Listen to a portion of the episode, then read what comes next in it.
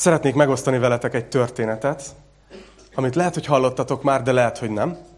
Ez nemrég történt, egy, egy Hassan Alcantár nevű srácról szól ez a történet. Ő neki azért ilyen furcsa a neve, mert szír származású. És ő az, az Egyesült Arab Emírségekben élt és dolgozott a közelmúltban. És amikor otthon Szíriában kitölt ez a polgárháború, ami miatt most itt olyan sokan menekült, mondjuk én mostában nem láttam, de állítólag vannak, akkor behívták katonának, a diktátornak a seregébe, és ő úgy döntött, hogy nem megy haza katonaként szolgálni, hanem maradt az emérségekben. És ott tovább dolgozott, és egy ideig nem is volt ebből semmi gond, minden rendben volt, ugyanúgy dolgozott, ugyanúgy kapta a fizetését, egészen addig a napig, amíg le nem járt az útlevele. Akkor egy kicsit problémás lett a helyzet, hogy na most mi lesz. És elindult egy hosszú jogi procedúra, ami, aminek a vége az lett, hogy ugye haza akarták toloncolni Szíriába, de oda, oda nem, nem akart menni érthető okokból, mert megtagadta gyakorlatilag a fegyverfelvételt, tehát jogosan börtön várt volna rá, vagy stb.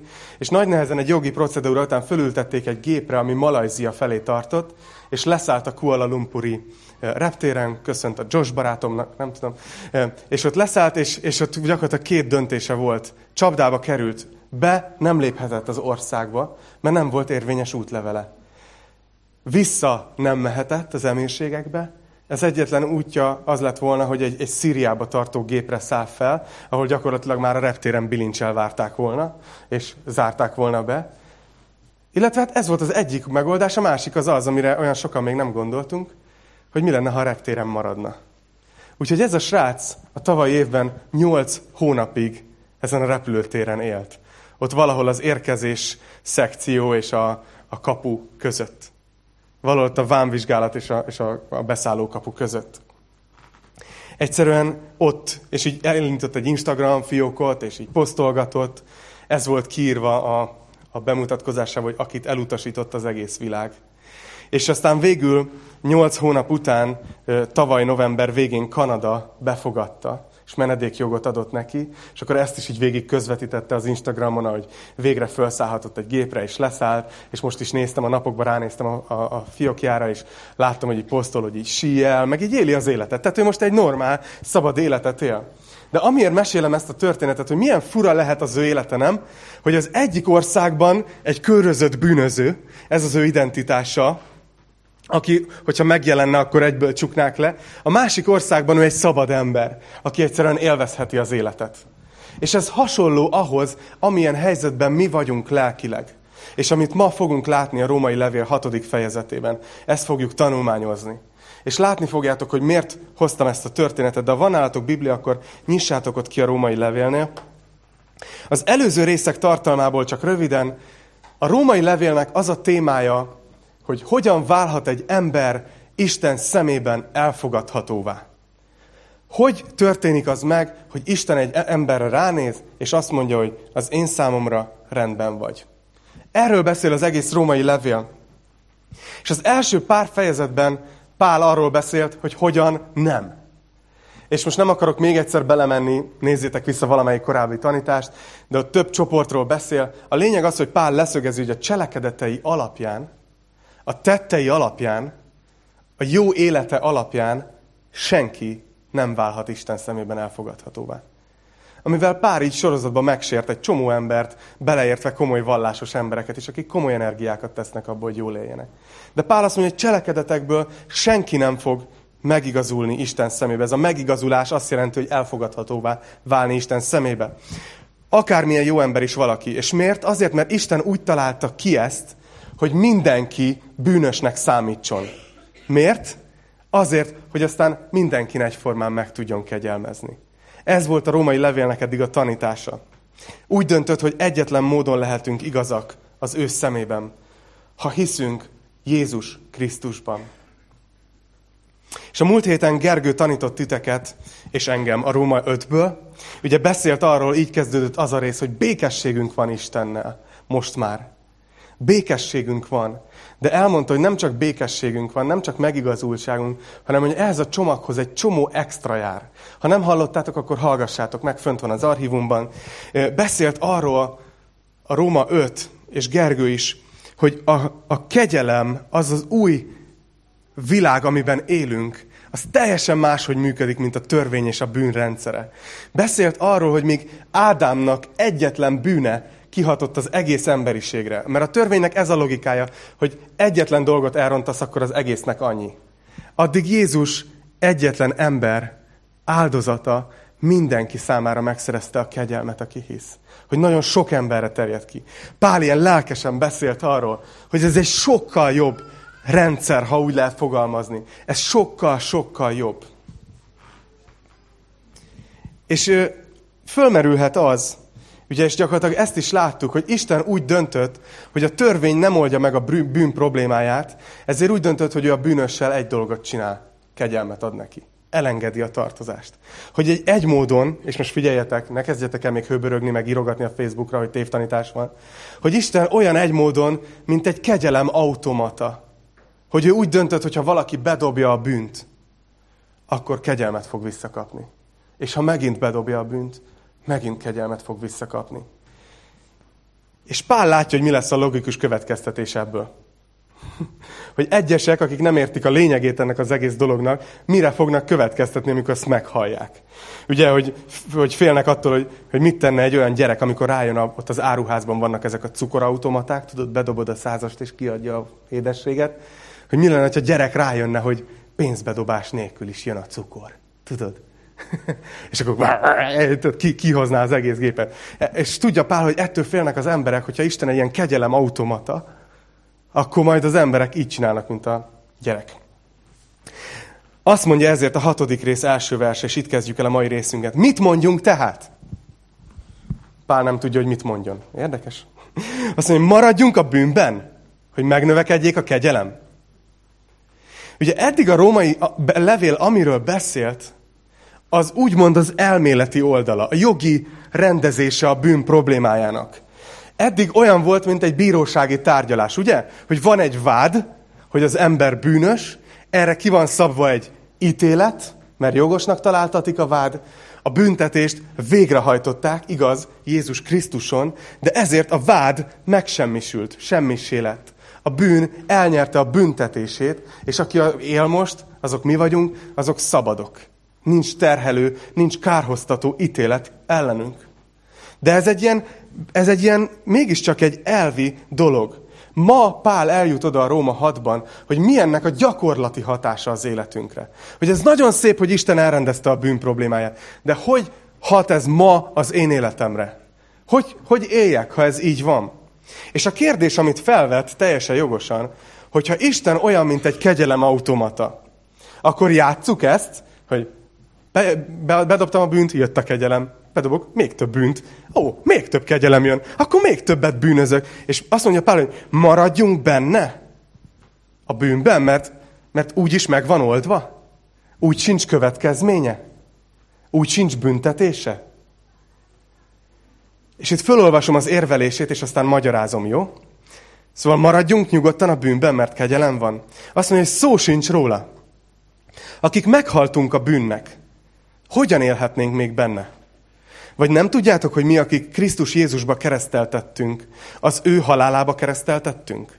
A keresztség által ugyanis eltemettettünk vele a halálba, hogy amiképpen Krisztus feltámadta halálból, az Atya dicsősége által, úgy mi is új életben járjunk. Ha ugyanis egyé lettünk vele a halálának hasonlatosságában, még inkább egyé leszünk vele a feltámadásának a hasonlóságában is.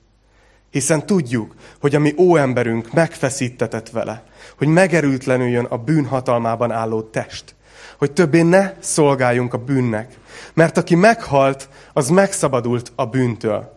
Ha pedig meghaltunk Krisztussal, hisszük, hogy vele együtt élni is fogunk. Hiszen tudjuk, hogy Krisztus, aki feltámadt a halottak közül, többé nem hal meg. A halál többé nem uralkodik rajta, mert meghalt a bűnnek egyszer és mindenkorra. Amely életet pedig él, azt az Istennek éli. Így azt tartsátok ti is magatokról, hogy meghaltatok a bűnnek, de éltek Istennek, Krisztus Jézusban. Ez Pálnak a válasza arra a kérdésre, hogy maradjunk nyugodtan a bűnben, most, hogy kegyelem alatt élünk. És azt mondja, hogy szó sincs róla. És ugyanazt a dolgot többféle módon megfogja, megpróbálom szétbontani a mi 21. századi agyunknak, jó? Hogyha egy kicsit ilyen tömény volt ez a felolvasott rész. A fő kép, amiről Pál beszél, az az, hogy mi meghaltunk a bűnnek, és ezért megszabadultunk a hatalmától. Most valaki itt ül, és azt mondja, hogy hát lehet, hogy a többiek meghaltak a bűnnek, de az én életemben még ott van. Mit ért az alatt Pál, amikor azt mondja a második versben, hogy meghaltunk a bűn számára, a hetedik versben, hogy aki meghalt, az megszabadult a bűntől. A gondolat ez, hogy adott valaki, ugye, aki, aki fölött valakinek jogos hatalma van. Azt mondja, hogy eddig a bűn uralkodott rajtatok. Tehát, hogy vagy te, Gergő, és amíg nem tértél meg, a bűn volt a főnököd. Ő uralkodott rajtad. Ő neki tekintélye volt fölötted, teljesen mindegy volt, hogy mit akarsz csinálni, kénytelen voltál azt tenni, amit a bűn diktált, mert ő volt az úr. És azt mondja, hogy most pedig meghaltatok a bűnnek, most már nem uralkodik rajtatok. Hagy, hagy mondjak három ilyen modern példát, jó? Amíg egy állam, állam ország, tehát egy állampolgár vagy egy országban, addig annak az országnak tekintélye van fölötted, igaz? És kötelezettségeid vannak. Igen, légy szíves, fizessetek adót, tartsátok be a kreszt, és tartsátok be a törvényeket. Ezt a Biblia tanítja. Hogy amelyik országban élsz, aminek az állampolgára vagy, ott, ott tisztelned kell a törvényeket. De ugye milyen érdekes, hogy abban a pillanatban, hogy ez a srác, akiről az elején beszéltem, menedékjogot kapott, és leszállt Kanadában a repülőről, ő egy szabad ember. Ahol most él, ott Szíriának fölötte nincs semmi tekintéje. Ha úgy tetszik, ő Szíria számára halott. Hiába küldhetnek akárhány hivatalos levelet a szíriai bejelentett lakcímére, ami hivatalosan az ő lakcíme, megtelhet a postaláda, nincs hatalma fölötte. Mert ő már egy másik országnak jelenleg a menekültje lesz állampolgára. Igaz? Megszűnt fölötte a hatalma. Vagy más illusztráció, ami jobban a halálhoz kapcsolódik. Képzeljétek el, hogy valaki a börtönben ül egy életfogytiglannak tartó büntetéssel. Jó, valami nagyon csúnya dolgot csinált, és ö, például nem jött előre, amikor a lelkipásztor kérte, hogy üljen az első Nem, csak viccelek. Ö, ez a manipulációs játékom. Figyelj, tehát, hogy valami nagyon csúnya dolgot tett, megölt valakit, valami nagy bűnbe esett, és, és ezért életfogytiglani börtönre ítélték. És ott ül, és egyik nap elgyengül, és meghal. Akkor ezen a ponton, amikor ő neki lecsukódott a szeme, igaz? És utolsót vert a szíve, ő a büntetés végrehajtás tekintélye alól felszabadult, igaz? Többé már nincs az ő hatalmuk alatt. És akkor innen jönnek a horrorfilmek, tudjátok? Hogy eltemetik, és akkor éjszaka, amikor pont telihold van, akkor a, a frissen ásott sírhalomból egy kéz így... De a bűn elnyerte a büntetését. Na jó, nézzünk egy harmadik képet. Lehet, hogy az is elég ijesztő sokaknak, de lehet, hogy nem. Volt, volt-e valakinek már olyan munkahelye, ahol fölmondott? Oké. Okay. Va, valaki, egy barátommal megosztottam ezt a héten, aki egy, aki egy céget vezet, és mondta, hogy figyelj, mondtam, hogy miről fog tanítani, és mondta, hogy nem, mert a héten hét ember mondott föl. Nálunk. Úgyhogy ez nem biztos, hogy jó példa. De ugye mégis, és én, én úgy beszélhetek erről, hogy nekem egyébként tényleg csupa jó főnökeim voltak együtt, akiknek őszintén tisztele, tisztelettel és hálával tartozok, úgyhogy ha bármelyik kötök nézi, nagyon köszönöm, amit tettetek értem. De mégis a felmondásban, ugye, amikor egy munkahelyen fölmond az ember, abban van egy felszabadulás érzés, azért azt ne tagadjuk. Csak olyan faramúci helyzet, hogy fölmondasz, de ott van egy 30 napos felmondási idő, igaz? Amíg még a főnököd azt mondhatja, hogy, hogy ezt még intézd el, ezt még csináld meg, ezt még old meg. Vagy ha olyan a szerződésed, akkor 60 napos a felmondási időd és addig nem vagy igazán szabad. De a kép az, hogy abban a pillanatban, amikor viszont mondjuk eljön a felmondási idő vége, és eljön az az utolsó dátum, és eljön az öt óra, és csilingel a kakukos óra, és te kilépsz a munkahelyeden a papírokkal a hónod alatt, és öt perc múlva látod a telefonodon, hogy a főnököd ír még egy e-mailt, hogy ezt még intézd el, már nem vagy köteles megtenni, mert a tekintélye már megszűnt feletted. Ha jó fej vagy, és jobban voltatok, meg fogod csinálni, de Nem vagy köteles. Értitek? A hatalma már nincs fölötted. Megszűnt. Szóval valahogy így tudom illusztrálni azt, ami velünk történt, hogy a bűn volt a főnökünk. Ezt mondja Pál. A bűn uralkodott rajtunk, de mi meghaltunk a számára. Már nincs hatalma fölöttünk. És a második dolog, amit itt ezekben a versekben Pál mond, hogy nem csak meghaltunk, hanem mind a három kép esetében egy új identitásba léptünk bele. Ha úgy tetszik, nem csak az történt, hogy az egyik országgal szemben megtörtek a kötelezettségeink, hanem hogy egy új országban élünk, Isten országában. Ha második képet nézzünk, ugye a halált, hogy nem csak meghaltunk, hanem feltámadtunk. Igen, megtörtént az a horrorfilm jelenet. Új életbe járunk, új életben, és már nincs fölöttünk tekintélye a bűnnek. Azt mondja, hogy megszabadultunk. Azt mondja, hogy nem szolgálunk a bűnnek. Kilencedik vers, nem uralkodik rajtunk a bűn. És azt mondja a tizenegyedik versben, hogy hanem Istennek élünk. Látjátok, hogy van egy új főnökünk. Van egy új tekintély az életünkbe. Nem csak úgy lebegünk. És azt mondja, hogy mindez azért lehetséges, és ezt fogalmazza még bele ezekbe a versekbe, mert Krisztussal azonosultunk. Ami Jézussal megtörtént, hogy ő meghalt és feltámadt, ugyanaz történt meg velünk. Azt mondja, mi hasonlópá lettünk hozzá a halálában, és utána a feltámadásában is. Hogy ahogy ő meghalt, de most él, ugyanúgy mi is. Föltámadtunk egy új életre. Egy új élet kezdődött.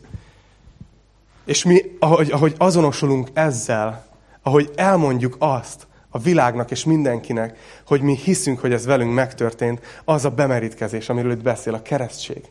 Egy gyönyörű dolog. A keresztség az önmagában nem ér semmit, ha a szívedben nincs hit. Ha nincs az a hit, hogy Jézus Krisztus értett támadt fel, és előtte értett halt meg. De ha valaki eljut oda, hogy beismeri, hogy bűnös, megítéli magát, fölismeri, hogy Jézus Krisztus érte halt meg, és utána a harmadik napon kijött a sírjából, akkor utána azt mondja, hogy én be akarok merítkezni, mert szeretném bemutatni a testemmel, hogy ez történt velem is. Mint hogyha lefektetnék egy sírba, hogy meghaltam a bűn számára, és föltámadtam egy új életre, és most már az Istennek élek. És szeretnélek titeket bátorítani, hogyha van közöttetek valaki olyan, aki megtért már, átadtad az életedet Istennek, tudod, hogy hiszel Jézus Krisztusba, tudod, hogy belül ez megtörtént, akkor bátorítalak, hogy szólj nekem, és, és legyél részese a következő bemerítési ünnepnek. Tavaly pünköstkor ö, tartottunk bemerítkezést, olyan jó lenne idén is, és tudom, hogy már ketten-hárman szóltatok nekem, de hát ha vagytok még, akik szeretnétek bemerítkezni. Gondolkozzatok ezen. Gyakorlatilag ettől nem leszel hirtelen más ember, de egy, de egy óriási dolog, egy, egy, a szövetség kötésnek egy kinyilvánítása a látható és láthatatlan világ előtt, hogy én Jézushoz tartozom, hiszek az evangéliumba. És itt erről beszél Pál, hogy ez történt, Jézussal azonosultunk. És akkor ennek mi a gyakorlati következménye? Az egyik, amiről Pál ír, az az, hogy Istennek élhetünk. És lehet, hogy valaki itt, itt ezen a ponton azt mondja, hogy ó, azt hittem, hogy szabad leszek. Tehát, hogy az miért jó nekem, hogy megszabadulok a bűn rabszolgaságából, és utána szolgálhatok Istennek. Hogy nem az lenne az igazi szabadság, hogy függetlenül mindenkitől, hogy végre magam ura vagyok, végre azt csináltam, hogy én akarok, ami engem boldoggá tesz, ami nekem jó. Nem tudom, hogy tudjátok-e, hogy volt, volt egy személy a Bibliában, akinek, akinek ez volt a gondolatmenete nem akart Isten szolgálatába állni. És úgy döntötte, hogy jó lesz az, ha ő majd inkább magát szolgálja. Lucifernek hívják, spoiler. A Biblia azt tanítja, hogy mi bennünk emberekben önmagunkban nincsen semmi jó. A jóság forrása Isten. És ez egyetlen mód, hogy mi rendeltetés szerűen tudunk működni emberek. Ahogy meg tudjuk találni az igazi boldogságot, az életnek az igazi értelmét, az az, hogyha önként azt mondjuk, hogy szolgáljuk Isten. És ő nem az a főnök, aki, akit, akit, akinél öröm fölmondani, tudjátok. Hanem ő az a főnök, aki, majd mindjárt látjuk, hogy milyen. De ezt mondja Pál, hogy Istennek szolgálsz. Érdekes, hogy az extázis szót használjuk, ugye? Az extázis az két szóból ered. Azt jelenti, hogy önmagunkon kívül lenni. A keresztény élet, amikor Istent szolgálod, az egy igazi extázis. Mert kilépsz abból a luciferi csapdából, hogy magadat szolgáld, hogy magaddal foglalkozz, hogy magad körül forogj, hogy te magad legyél az életed központja. És hirtelen tök másra fókuszálsz, Istenre. Ezért extázis a keresztény élet. És a másik dolog, és itt tér rá gyakorlatra, hogy bár ez egy szellemi valóság, amit Krisztus tett értünk, de nagyon hatással van gyakorlatban az életünkre. Hogy a tested sem áll már jogosan a bűn hatalmában. Hogy Jézus nem csak a bűnnek a büntetésétől, ugye az ítélettől mentett meg minket, hanem amit itt a hatodik részben új, hogy a bűnnek a hatalmától is megmentett minket. Ugye azt mondja a 11. versben, hogy tartsátok azt magatokról, hogy meghaltatok a bűnnek, és éltek a Krisztus Jézusban. Ez, nem tudom, hogy figyeltétek, ez az egyik legfontosabb gondolat volt a tanításban. Hogy Jézus nem csak a bűn következményétől, az ítélettől mentett meg minket, hanem a hatalmától is. Aföl, attól, hogy ő legyen a főnök, hogy főnökösködjön rajtunk. Hogy történik ez a gyakorlatban? 12. vers. Ne uralkodjék tehát a bűn a ti halandó testetekben, hogy engedelmeskedjetek a kívánságainak. Tagjaitokat se állítsátok a gonoszság fegyvereiként a bűn szolgálatába, hanem álljatok Isten szolgálatába, mint akik a halálból életre keltetek, és tagjaitok az igazság fegyvereiként szolgáljanak Istennek. Pál azt mondja, hogy a gyakorlatban ez így néz ki. Hogy ne engedd meg a tagjaidnak, hogy a bűn legyen a főnök. Ne tedd ezt lehetővé azzal, hogy úgy ugrálsz, ahogy a bűn fütyül. Mert a bűn az a fajta főnök, aki nem szereti elfogadni azt, hogy lejárt a felmondási idő. És ő fog neked küldeni e-maileket, hogy ezt csináld meg, ezt csináld meg, ezt csináld meg. És azt mondja, hogy ne uralkodjon, ne, ne engedjétek, hogy főnökösködjön. Azt mondja, hogy neked a bűn, hogy add ide a kezed, lopjuk el azt a dolgot. És azt mondja Pál, hogy most már neked van hatalmad arra, hogy azt mondd, hogy nem, én a kezemet nem adom oda a bűnnek szolgálni, hanem helyette inkább adok egy, egy adományt egy rászorulónak, vagy egy tálételt valakinek, aki szegény. Értitek, hogy, hogy azt mondja, hogy most már dönthetsz úgy, hogy a tagjaidat, kezedet, gondolkozásodat, testedet, azt nem a bűnnek adod oda, hanem helyette Istennek adod oda, hogy azt szolgálja. A fő gondolat az az, hogy eddig rabszolga voltál. De most, hogy megtértél, most már nem vagy rabszolga, hanem szabad vagy, és te döntöd el, hogy mire adod oda a testedet. Nézzétek, azt mondja, hiszen a bűn nem fog uralkodni rajtatok, 14. vers. Mert nem a törvény, hanem a kegyelem uralma alatt éltek. Mit tegyünk tehát? Védkezzünk? Mert nem a törvény, hanem a kegyelem uralma alatt élünk. Szó sincs róla. Nem tudjátok, hogy ha valakinek a szolgálatába álltok, akkor engedelmességre kötelezett szolgái vagytok annak? Mégpedig vagy a bűn szolgálja halára, vagy az engedelmesség szolgálja az igazságra. És Pál a római keresztényekre gondol, és azt mondja, de hála az Istennek, hogy ugyan a bűn szolgái voltatok, de a szívetek szerint engedelmeskedtetek annak a tanításnak, amelyet követésére átadattatok. Miután tehát megszabadultatok a bűntől, az igazság szolgáivá lettetek. És Pál tudja, hogy mi lesz a logikája az olvasóknak. Hogy mi lesz a következő gondolat, hogy nagyon jó, hogy megszabadultunk a, a bűnnek a következményétől, az ítélettől, tehát hogy már nem, nem megyünk a pokolba. Értjük már azt is, Pál, most már nagyon jól elmagyaráztad itt a hatodik fejezetben, hogy, hogy már nem vagyunk a bűnnek a, a hatalma alatt, tehát már dönthetünk úgy, hogy nem bűnös életet élünk. De Pál, mi lenne, ha visszatérnénk arra az első gondolatra, hogy, hogy már nincs a bűnnek következménye? Mert az a helyzet, hogy tudod, Pál, ez a bűn dolog, ez, az jó, jól esik. Hogy úgy szeretünk azért bűnözni, na. Hogy most akkor tegyük helyre ezt, Pál, úgy logikailag, hogy most értem, hogy odaadhatom magamat Istennek és meg a bűnnek is. De ha nekem jobban tetszene, hogy a bűnnek adjam oda, és úgy sincs következménye, akkor nem lehetne ezt? Hogy mi lenne, hogyha úgy annyira mégse élnénk ezzel a megszerzett szabadságunkkal? Úgyhogy Pál válaszol a hipotetikus kérdésre. Mondja, emberi módon beszélek, mert erőtlenek vagytok. Ahogy tehát tagjaitokat a tisztátalanság és a törvénytelenség szolgálatába állítottátok, hogy törvényteleneké legyenek, úgy most állítsátok tagjaitokat az igazság szolgálatába, hogy szentek legyetek, legyenek, mert amikor a bűnszolgái voltatok, szabadok voltatok az igazságtól, de milyen gyümölcsöt termett ez akkor nektek? Bizony most szégyenkeztek miatta. Mert ennek vége a halál. Pál itt vált egy kicsit, nem tudom, hogy érzitek-e. Hogy már nem csak az igazságot mondja, hogy dönthetsz már úgy, hogy nem a bűnnek adod oda a testedet, hanem az igazságnak. Hanem, hanem elkezd beszélni arról, hogy figyeljetek, én továbbra is azt mondom, hogy éljetek a döntési szabadságotokkal. És hogy miért? Mert, mert mind a két útnak van gyümölcse. Van következménye. És itt gondolom, hogy Pál már nem az örök életről beszél, vagy az örök haláról, hanem egyszerűen arról beszél, hogy mi a következménye egy olyan életvitelnek, amikor a tag, tagjaidat, a test részeidet odadod vagy a bűnnek, vagy az Istennek. És azt mondja, hogy, hogy itt van az igazi, mögöttes gondolat talán. Talán ezért merül föl ez a kérdés egyáltalán, hogy mi van, hogyha Isten az örömünket akarja elvenni.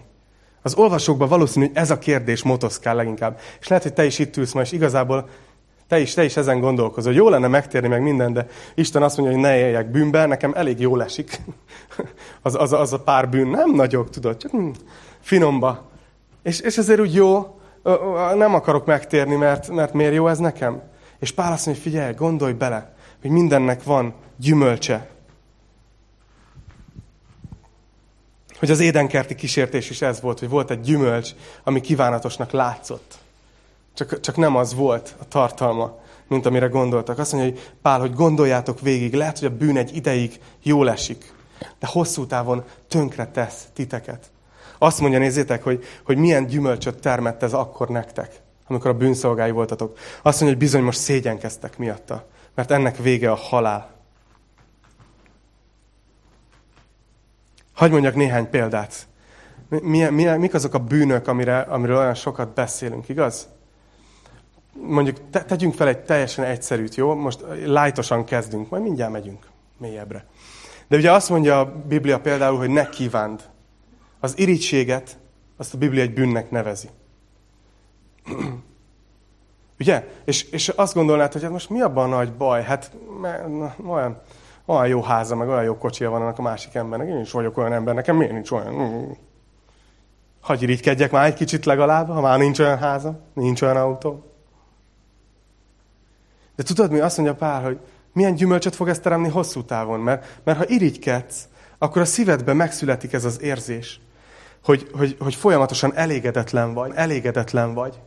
És ez idő után, évek alapján az, az, az idegtudós, az agytudósok bemutatják, hogy, hogy hogy alakulnak ki ilyen vérutak az agyunkba, és hogy állandósulnak gondolkozási mechanizmusok.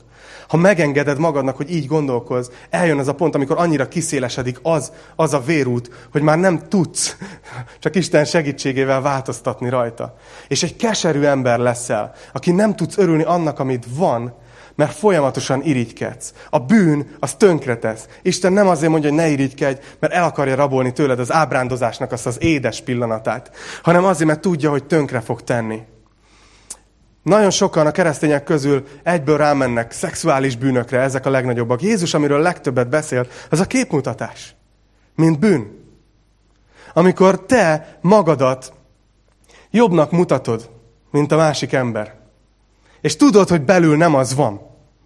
De kifele azt a képet mutatod, hogy itt minden rendben. Én Istennel ilyen, ilyen haver vagyok. És hogy miért bűn ez? Mert gyakorlatilag, ha ezt sok éven át csinálod, akkor egy, egy, egy tudathasadásba fogsz kerülni. Mert belül mélyen fogod tudni nagyon jól, hogy nem vagy jó ember. De mivel kifele folyamatosan mutatsz egy képet, másokat is átvágsz, egészségtelen kapcsolatokhoz vezet majd, mert nem tudod felvállalni magad, mert összedől a kép, amit fölépítettél. Ugye? Azt mondja a Biblia, csak úgy mondom magamnak is, a patvarkodás az egy bűn. Lefordítsam magyarra? Veszekedés. De miért? Mert előbb-utóbb tönkreteszi a kapcsolatodat, tönkreteszi a házasságodat, tönkreteszi a kollégáiddal a kapcsolatot, az embertársaiddal. Ezért mondja az igaz, hogy amennyire lehet, inkább minden emberrel éljetek békességbe. Látjátok, amit próbálok bemutatni, hogy a bűnnek a gyümölcse az a halál. A bűn az lehet, hogy először ártalmatlannak tűnik, de tényleg tönkretesz minket, kicsinál.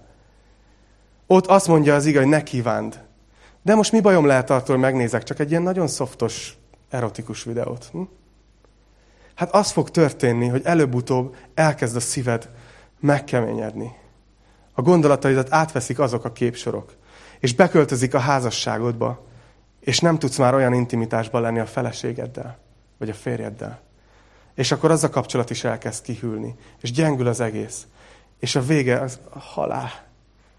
Isten nem azt akarja elrabolni ezt a pillanatot, hogy te jól érezd magad, hanem tudja, hogy ha ebbe az irányba mész, akkor az halál. Látjátok, nem kisebbítjük a bűnt ebben a gyülekezetben. Mert a bűn ez egy nagyon komoly dolog, az tönkre tesz. És azt mondja Pál, hogy ez a, ez a gyümölcse.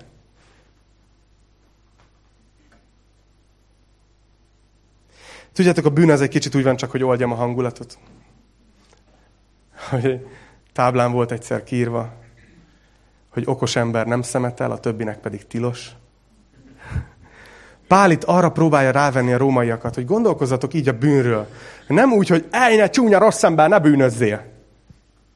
Hanem, hogy lásd be józan észszel, hogy ez milyen gyümölcsöt fog teremni neked, hogy ez szégyen, ez a halál. Ne akard, dönts úgy, hatalmad van. Ne, döntsd úgy, hogy nem akarok odadni a testemet a bűn szolgálatába. Hagy szemléltessem ezt, ezt nektek, jó? Hozok egy kis segédeszközt, addig tartsátok meg a figyelmeteket. Készültem nektek. Köszi, Robi, úgy tűnik megoldottam. Mondtam, hogy figyelj, legyél készelétbe, hogyha esetleg nem megyek. Vagy lerántom a félkeverőpultot, nem tudom, megszüntetem az élő közvetítést hirtelen.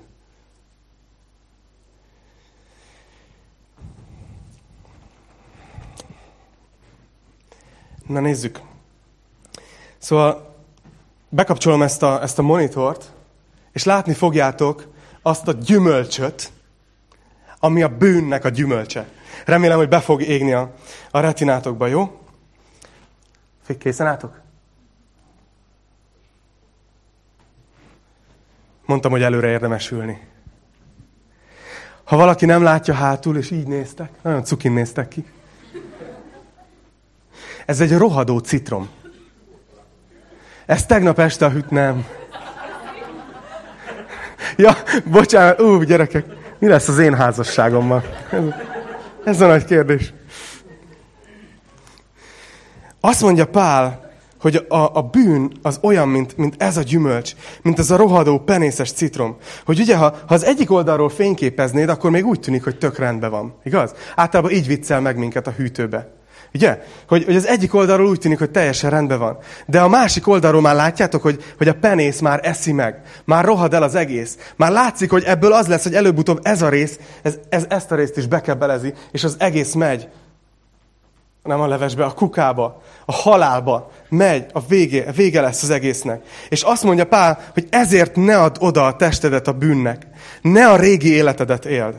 És itt is említette Pál az óembert, és az Efézusi levélben még jobban kifejezi ezt a képet Pál, hogy gyakorlatilag van minden emberben, aki megtért, egy óember és egy új ember. Van egy, egy óember, az óembered a bűn szolgája. És az újjászületéskor azt mondta, hogy felöltözted Krisztust, felöltözted az új embert. Van egy új embered. És ugye Isten szemében ő, ő nem az óemberedet látja, a régi bűnös emberedet, hanem az, hogy Krisztus ott van rajtad. Rád néz, és Krisztust látja. Ugye? Ez a nagy igazsága. De a helyzet az, hogy a tested, amiről most beszélünk, hogy mi a gyakorlata a kegyelem tanításának, azt mondja Pál, hogy a tested az viszont működhet az óemberből, ha annak adod oda eszközül, vagy működhet az új életedből. Belül mind a kettő valóságos. De az, hogy a testeden melyik látszik, az a te döntésed, hogy melyiknek adod oda a testedet ö, eszközül. A helyzet az, hogy a tested önmagában semleges. Ugye? Attól függ, hogy melyik emberből működik. Mert ugye ez a, ez a, ez a képernyő is itt most mutat nektek egy, egy, egy citromot, és, és ennek a monitornak az élete emiatt emiatt teljesen veszélybe van, igaz? Mert olyan gyümölcsöt terem, aminek a vége a halál. De, nem tudom, hogy észrevettétek-e, hogy itt van ez a fehér valami. Ez a szegény monitor, ez ártatlan. Ez azért mutatja ezt a rohadó citromot, mert erre a gépre rákötöttem, és ebből a gépből egy rohadó citrom jön. Az van a képernyőjén. És ezen a kábelen keresztül oda fölmegy, és azt mutatja nektek. És azt mondja Pál, hogy régen ez volt az életetek. Hogy az óemberből működött a testetek. Oké? Okay? A gép az óember, ez a testetek. És csak mutatta azt, ami belül volt. És nem tudtatok mit tenni, mert rabszolgái voltatok ennek. És az óember meg van feszítve, haldoklik, ugye? De azért még adja annak a gyümölcsnek a képét. És mi a gyümölcs? Halál. És Pálnak itt a római hadban a, a, a nagy üzenete, hogy ti dönthettek úgy, hogy a testeteket nem az óemberre kötitek rá, hanem mi van, hogyha van itt egy új ember? Ah, ez az. Ez az új ember. Nem stimmel, ez a fekete, az a fehér. Fordítva kellett volna. De azt mondja, mi van, hogyha ti, nektek nem tetszik az a gyümölcs, amit a testetek produkál? Mert még kiderül mindig az óemberből. Azt mondja, régen nem tudtatok volna ezzel mit kezdeni. De most már megvan az a hatalmatok, hogy ti a testeteket odadjátok, hogy az új ember szolgálja. Nézzük az, milyen gyümölcsöt terem. Nehezen jön ki, ez ugyanígy van a testünkkel.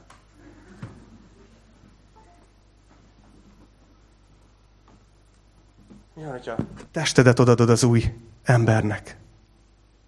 Oh. Micsoda gyümölcs! Igaz? Micsoda gyümölcsöt terem az új élet. Azt mondja Pál, a Róma hatnak a fő üzenete, hogy tudod, hogy két ember van benned. A tested az azt mutatja, amiről működik. De a csatlakozó, az a te van. Hogy ez az, ami régen nem volt. Hogy, hogy itt van ez a, ez a HDMI kap, csatlakozó.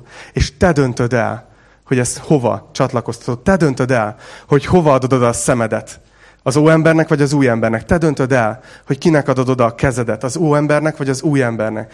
Te döntöd el, hogy kinek a szolgálatába adod a testedet. Istennek vagy a bűnnek. És mit, mi történik, hogyha, hogyha odadod Istennek? Nézzétek! Azt mondja, hogy most azonban miután a bűntől megszabadultatok, és Isten szolgái lettetek, már ez meghozta nektek a gyümölcsét, a megszentelődést, amelynek a vége az örök élet. Figyeltetek, hogy milyen gyümölcs? Azt mondja, a megszentelődést, amelynek a vége az örök élet. Mert a bűn zsoldja a halál, Isten kegyelmi ajándéka pedig az örök élet Krisztus Jézusban, a mi Urunkban. A helyzet az, és ezzel szeretném befejezni, hogy mind a két főnök ad valamit. Igaz? A főnökök olyanok, ha rendesek, hogy adnak fizetést. Igaz? A munkádért. És azt mondja itt Pál, hogy amikor a bűnnek szolgáltál, a bűnnek dolgoztál, ő volt a főnök, annak is volt egy fizetése hónap végén. És azt mondja, hogy a bűn zsoldja fizetése, az a halál hogy tessék, kedves ember, újabb hónapon keresztül szolgáltál nekem a bűnnek, itt van az újabb adag halál, ami majd végén kiteljesedik benned. Hogy ez a fizetés, amit kaptasz. De hogyha felmondasz, és Isten lesz a főnököd, akkor nem csak fizetést kapsz. Mert az ige beszél arról, hogy Isten ad nekünk jutalmakat. Ad nekünk egy csomó dolgot azért is, amit teszünk. De emellett Isten egy olyan Isten, egy olyan főnök, aki sokkal többet ad ajándékba, mint az a pici kis fizetés, ami a fizetésed, amiért megdolgoztál. Sokkal, sokkal, sokkal többet ad. Azt mondja, hogy, hogy a bűn zsoldja a halál. A bűn egy olyan főnök, megdolgoztál, tessék, itt van a haláladagod. De Isten azt mondja, hogy figyelj, itt vagy velem, itt vagy a cégbe, és én ajándékozni akarok neked mindent. Én akarom neked ajándékozni az örök életet. Ezért dönts ma úgy, és erre szerettelek volna ma titeket bátorítani. Ezért álltam ma fel ide tanítani. Ezért jöttem ma el a gyülekezetbe. És remélem, hogy, hogy sikerült titeket ebben bátorítanom. Hogy döntsetek úgy, hogy nem hagyod tovább, hogy ugráltasson a régi főnököd a bűn. Mert hatalmad van rá. Hogy fogd a lelki telefonodat. Hányan vagytok így, hogy, hogy, hogy van egy telefonotok. Nem tudom, hogy tudjátok, hogy minden okos telefonban van egy olyan lista, én nem használom, hogy tiltó lista olyan számok, ami, amikről nem akarsz hívást fogadni. Azt hiszem, hogy van benne három szám, mert néha vannak ilyen külföldi, ilyen becsapós számok, tudjátok, ami egy nap próbál hatszor felhívni, és hogyha egyszer fölveszed, akkor levesz, hogy 100 ezer forintot a számládról. Van egy pár ilyen külföldi, ilyen kamu szám.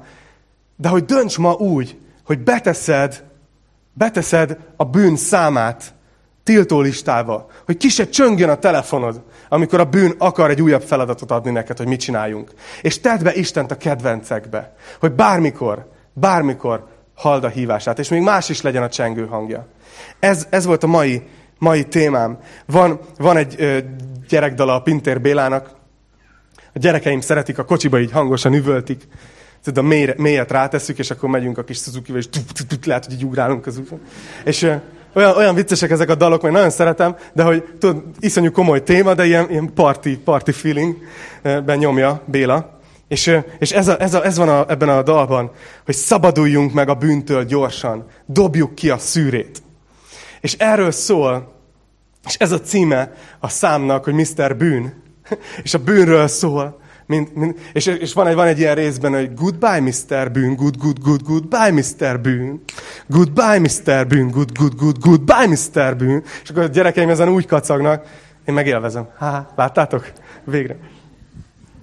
Na, szóval, csak azért mondom ezt, hogy megragadjon ez bennetek. Csak ezért csinálok magamból bohócot. Mert mentek haza, és erre fogtok emlékezni, hogy goodbye, Mr. Bűn. Ezt tanítja nekünk a Róma 6. A csatlakozó a ti kezetekben van. Nem azért, mert féltek a bűn következményétől, hanem azért, mert sokkal jobb lenne ilyen gyümölcsöt teremni. Ugye? Mint azt a másik fajtát. Döntsetek úgy, hogy a csatlakozót minden nap újra az új emberhez csatlakoztatjátok, hogy a testeteket odadjátok Isten szolgálatára. Imádkozzunk. Atyám, köszönöm neked azt, hogy tanítasz minket az igéden keresztül. Köszönjük Pálapostól munkáját. Uram, és valószínűleg nem volt neki öröm ezeket a leveleket mindig írni, mert éppen olyankor nem tudott semmit csinálni, hanem egy helybe volt, vagy börtönbe, vagy valahol máshol. De, de Uram, milyen jó, hogy leírta ezeket a leveleket, és hogy Te ott voltál Szentlélek, és inspiráltad őt, és olyan tisztán kifejted nekünk az evangéliumot. És nem csak az elméleti oldalát, hanem a gyakorlati oldalát is. Uram, imádkozom a gyülekezetünkért, és mindenkiért, aki hallgatja az interneten keresztül ezt a tanítást, hogy ad nekünk ezt az igazságot, ami most itt a Róma 6 volt, hogy valóban életté váljon az életünkbe. Uram, hogy, hogy ne uralkodjon, ne főnökösködjön már a bűn az életünkbe. Uram, kérlek, add a testvéreimnek az erőt arra, hogy éljenek azzal a döntési szabadságukkal, hogy nem adják oda a testüket a bűn szolgálatára. És Uram, kérlek, hogy egyesével szólj hozzánk, hogy kinek az életében ez mit jelent pontosan a gyakorlatban. De köszönjük Jézus nagyon azt, hogy Te miattad van ez az egész.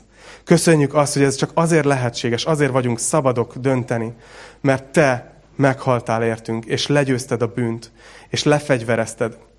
És Uram, olyan, mint egy fogatlan oroszlán már, hogy csak üvölt, de nincs fölöttünk hatalma. Imádkozom azért, Uram, hogy töltsd be a szent lelkeddel a gyülekezetet. Hogy lehessünk a tanúid, lehessünk ennek a hírnek a tanúi. Hogy vihessük el az embereknek, akik, akik pont szembesülnek azzal a rohadó citrommal, Uram, az életükben. Hogy vihessük a jó hírt, hogy figyelj, teremhetsz másfajta gyümölcsöt is. Mert Jézus meghalt érted, és szabaddá tett téged. Uram, kérlek, tegyél minket evangélistákká. A saját környezetünkben, a saját családunkban, a saját helyünkön. Kérlek, hogy használj minket erre. És kérlek, hogy adj ezen a héten, akár ez a tanítás miatt is, győzelmet nekünk. Olyan dolgok felett, amik akár hónapok, évek óta rabságban tartanak minket, de nincs róla papírjuk, hogy rabságba tarthatnak. Szabadok vagyunk a Te nevedben, Jézus. Amen. Amen.